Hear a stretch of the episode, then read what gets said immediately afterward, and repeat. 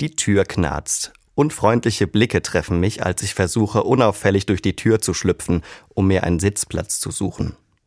Peinlich. Gleichzeitig denke ich, Leute, ich bin ein klimaneutraler Schneckenradler, da darf ich mal zu spät kommen. Ich fahre Fahrrad und das gemütlich. Das kann mitunter zu akuter Unpünktlichkeit führen, wenn man es wie ich noch nicht so recht raus hat, Reiseroute und Terminkalender zusammenzukriegen. Aber noch bleibt mir Zeit zu üben. Denn es ist gerade Fastenzeit und ich faste Auto. Ich faste was, weil ich so aus meinem Trott rauskomme und mir wieder klarer wird, was wichtig ist.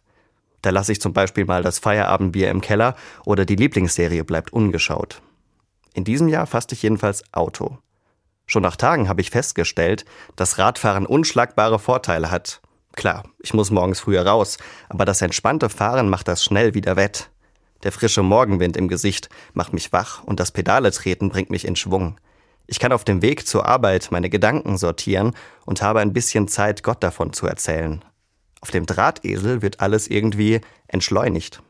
So wie es sich für einen echten Schneckenradler gehört. Auf den Namen hat mich übrigens mein vierjähriger Sohn gebracht. Besser gesagt sein Pullover. Auf dem sieht man eine fröhlich grinsende Schnecke mit Sprechblase. Und in der steht Live slow. Lebe langsam. Das habe ich mir bis Ostern auf die Fahnen geschrieben. Lieber ruhig statt gehetzt. Dann hat vieles mehr Platz in meinem Leben. Ich habe Zeit, mit Gott zu reden und schütze dabei noch das Klima.